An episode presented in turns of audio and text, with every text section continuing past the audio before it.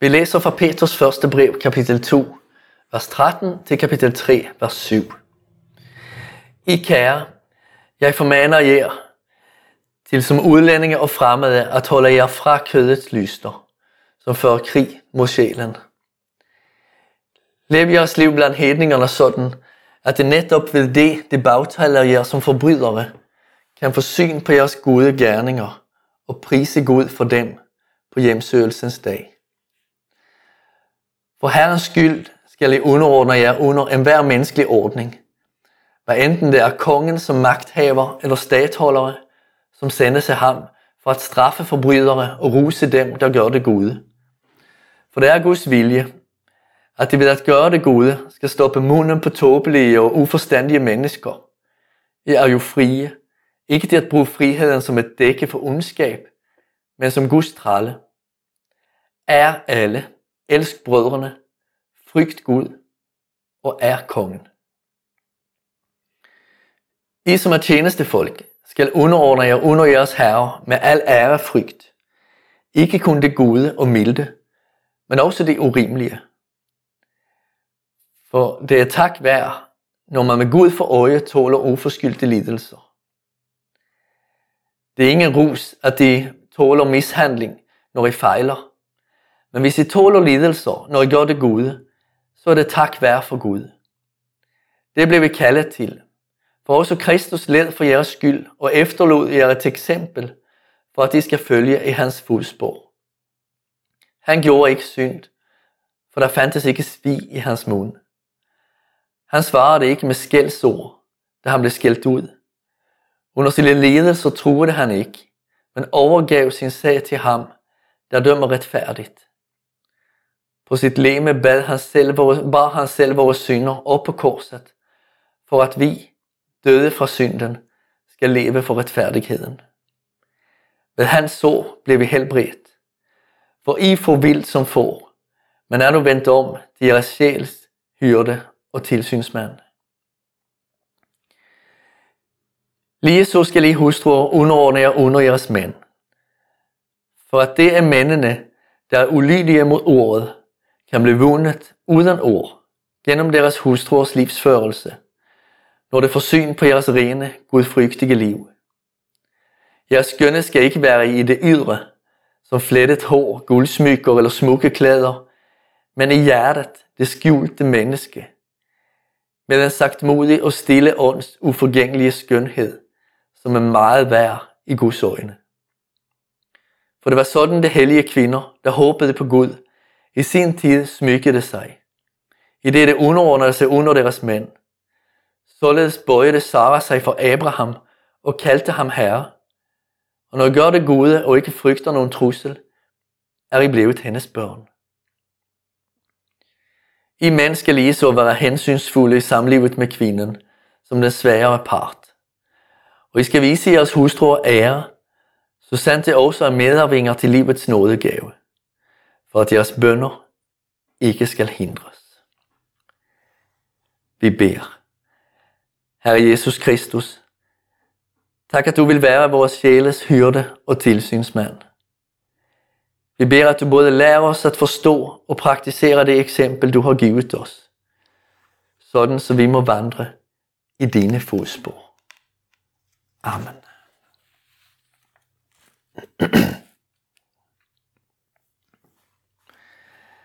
Når man læser moderne historie, opdager man, hvordan, hvor gennemgribende de sociale reformer har forandret Vesten.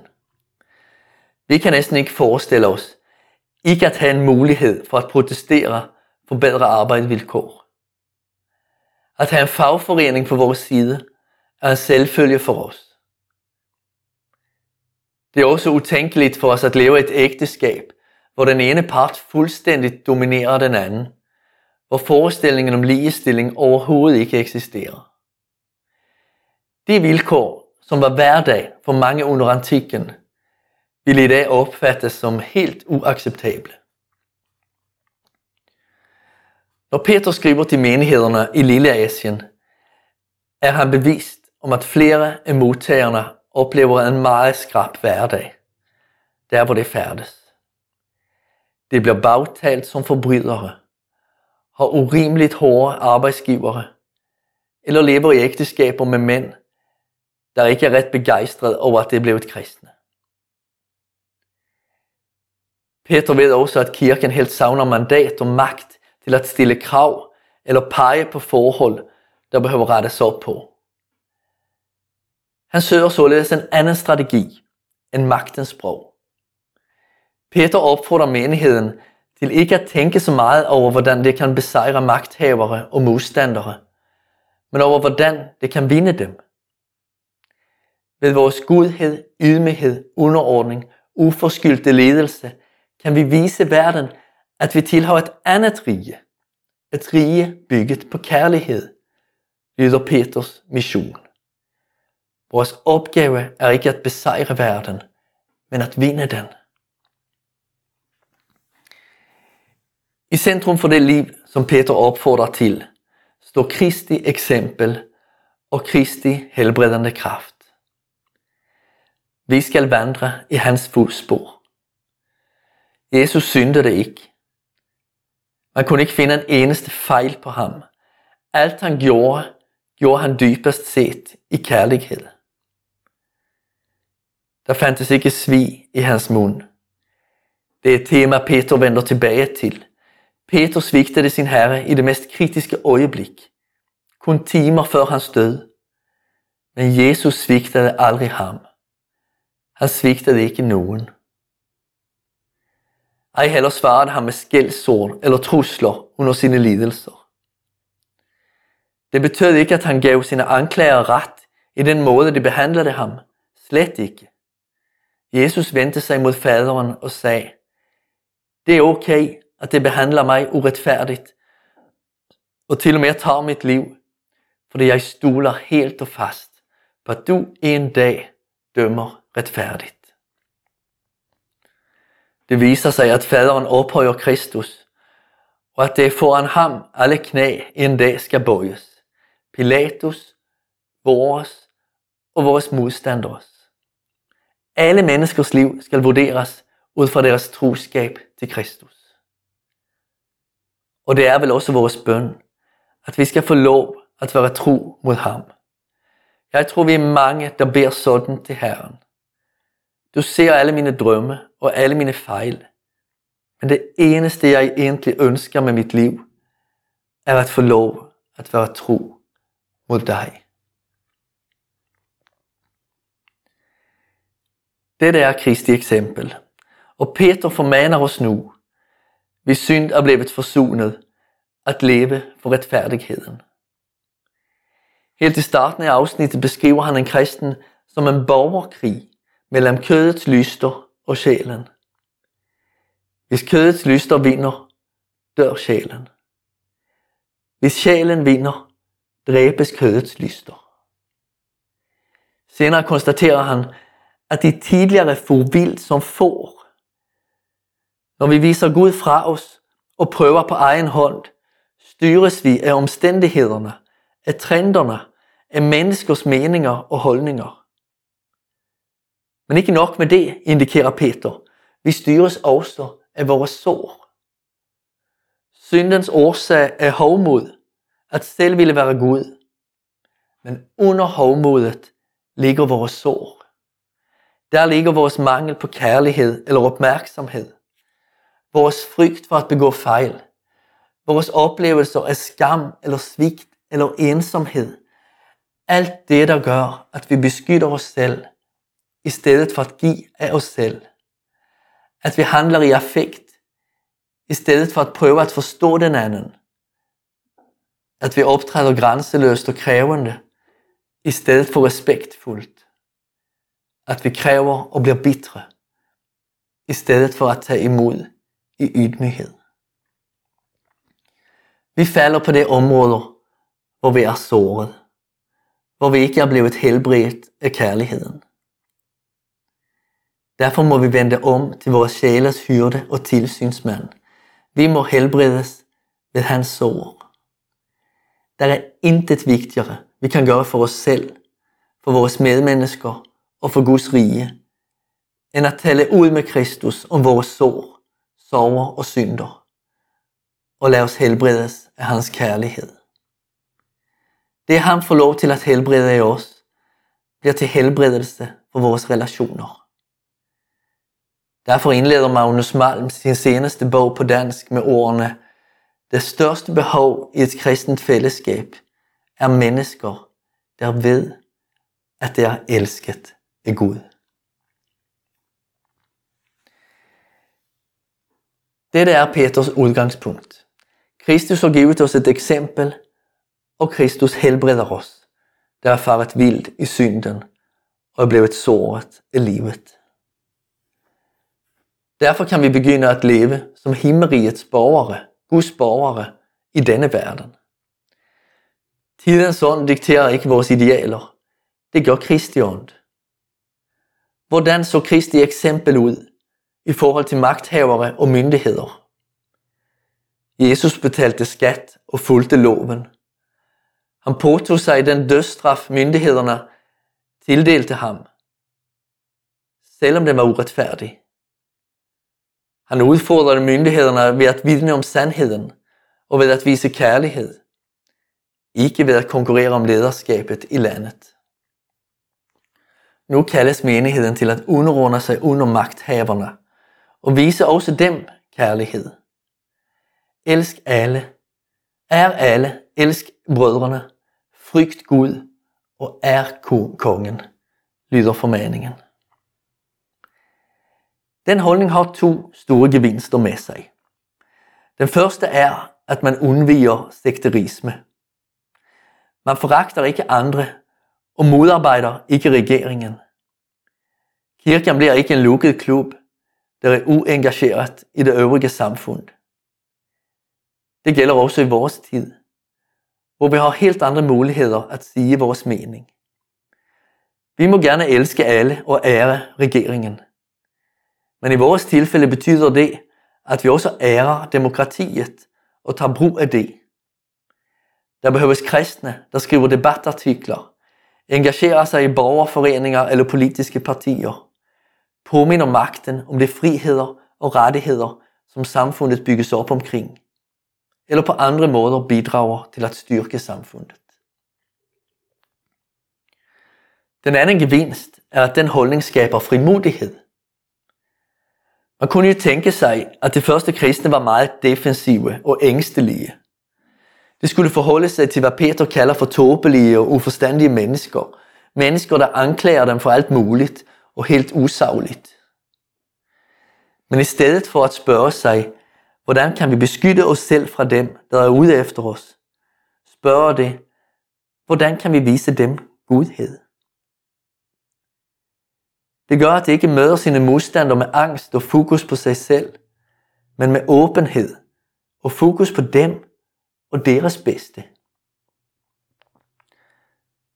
Den måde at møde dem på er for Peter en præ-evangelisation, altså et forarbejde for evangeliet. Man gør godt, fordi det er godt at gøre godt, men også for at pege mod et andet rige, en anden herre. Vi lever i en situation i dag, der ligner det første kristnes. Vi får også at vide, at vi er onde og intolerante. Hvis andre skal kunne forstå os og ville lytte til lidt mere end vores konklusioner, rækker det ikke med gode argumenter. Det behøver kunne se, at vi vil godt og gør godt.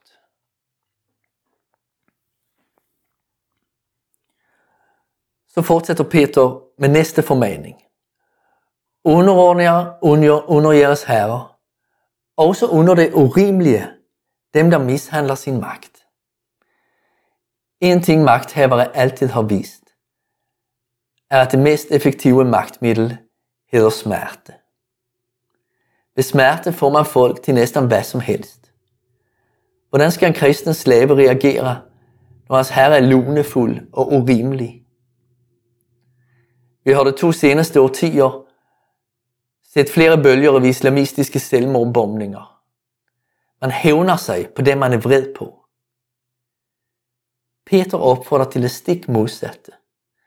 Men hvis I tåler lidelser, når I gør det gode, så er det tak værd for Gud. Det er det eksempel, som de kristne martyrer har givet kirken. Magtens sidste våben, smerten og døden, har ikke bidt på dem. Men hvordan kan man klare det?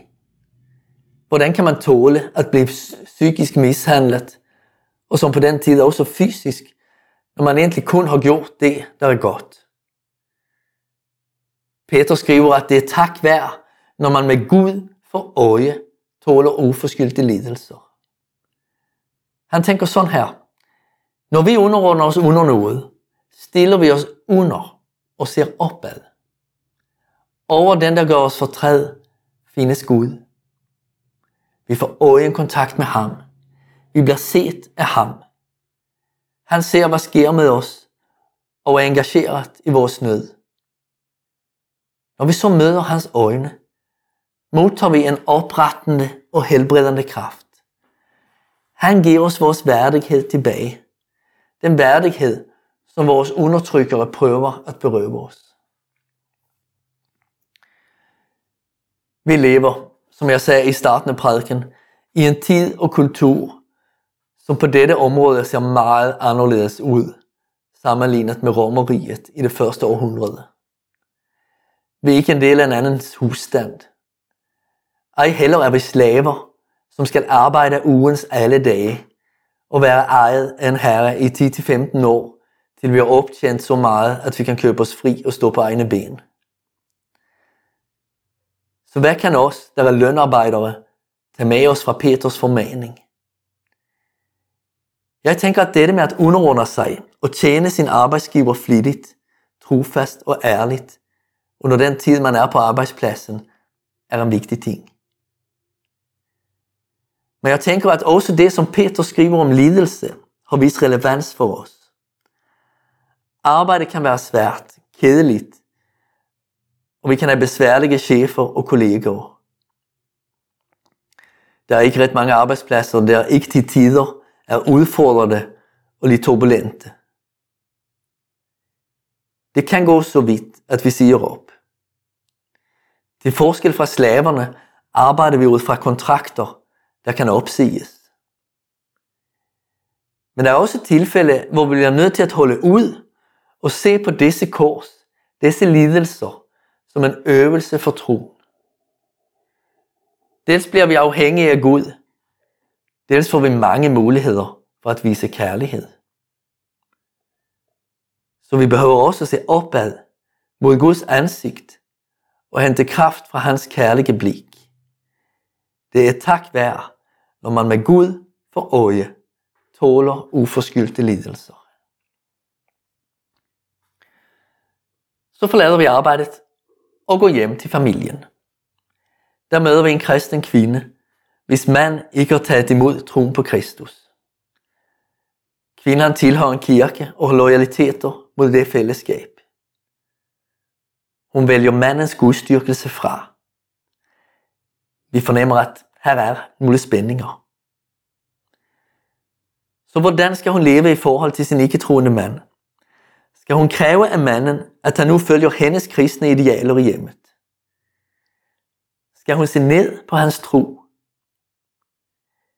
Eller skal hun satse på at gøre sig smuk og sexy, så manden lader hende fortsætte med sin religion, når bare han får lov til at beholde hende? Det er vel det, der ligger i flettet hår, guldsmykker og smukke klæder, som Peter nævner her. Nej, svarer hun. Nej, svarer Peter. Hun skal underordne sig under sin mand. Måske bliver hun ikke set og bekræftet af ham, sådan som hun har behov for. Måske er han hård ved hende. Det skal ikke få hende til at frygte og begynde at agere forsvarende. Hun skal fortsætte med at underordne sig under ham og give af sit hjerte. Men når hun gør det, ved hun, at det dybest set er Gud, hun underordner sig. Det, som manden ikke kan give til hende, modtager hun fra Herren. Hans øjne hviler på hende, og han får hende til at føle sig hel. En sagtmodig og stille ånds uforgængelige skønhed er meget værd i Guds øjne. Gud ser hende, der hvor hun er. Så må hun stole på Herren og bede om, at han lader hendes livsførelse og ægtheden i hendes tro gøre indtryk på manden og få ham til at søge evangeliet. En kvinde, der agerer som Peter her opfordrer til, er ikke svag og kujonagtig. Hun er virkelig stærk. Det er som om hun siger, Gud, dig og mig skal nok klare den her mand. Peter nævner Sara i det gamle testamente. For hende var vilkårene anderledes. Hendes mand Abraham var troende. Til gengæld fik Abraham et helt vanvittigt kald, nemlig at som 100-årig prøve at få barn med sin gamle kone. Sara underordner sig under det, som Gud taler til Abraham. Det prøver, og det lykkes. Undertrykkelse er påtvunget. Der er en, der vil besejre den anden. Underord er frivilligt. Her er formålet at med kærlighed og respekt vinde den anden. Hvad sker så den dag, manden tager imod Jesus i sit liv? Jo, så har Peter også noget at sige til manden. Selvom din kone er den svagere part, rent fysisk, må du ikke udøve vold mod hende, forklarer Peter ham. Ej heller psykisk vold eller anden form for vold. Det burde være en selvfølge, men det har det aldrig været, og er stadigvæk ikke. Nå, noget andet? Ja, en ting mere. Manden skal være hensynsfuld og vise kvinden ære, så sandt som hun også er medarvinge til livets nådegave. Det betyder rent konkret, at manden tænker, hvad er min hustru værd for Gud? Hvor højt elsker han hende, og hvad har han offret for hendes frelse? Ud fra svaret på det spørgsmål, viser han hende værdighed. Hans bønder får også det rette fokus. Deres formål er at bygge familien op ved Guds velsignelse og nåde. Ikke at herske over dem. Det eksempel, som Kristus har givet os, for at vi skal vandre i hans fodspor, er et tros eksempel. Hvor meget af Kristi sind vi end fremviser, kan vi ikke garantere, at det får mennesker omkring os at stoppe op og spørge efter Kristi evangelium. Guds rige er ikke bygget på kontrol. Vores kald er at holde ud i tro. At være tro mot Kristus. Så vil han give frugten i sin tid. Ja, det var nogle tanker ud fra denne ret svære bibeltekst. Men jeg håber, at, at det kastede lys over noget til det, Peter prøvede at sige her, og at jeg har fået noget med jer. Amen. Lad os bede. Herre, du ser, hvor lille vi føler os i forhold til de formaninger, du rækker os ved Peter. Du ved, at vi ofte farer vildt og ikke følger i dine fodspor. Tilgiv os for det, og omvend os til det eksempel, du efterlod.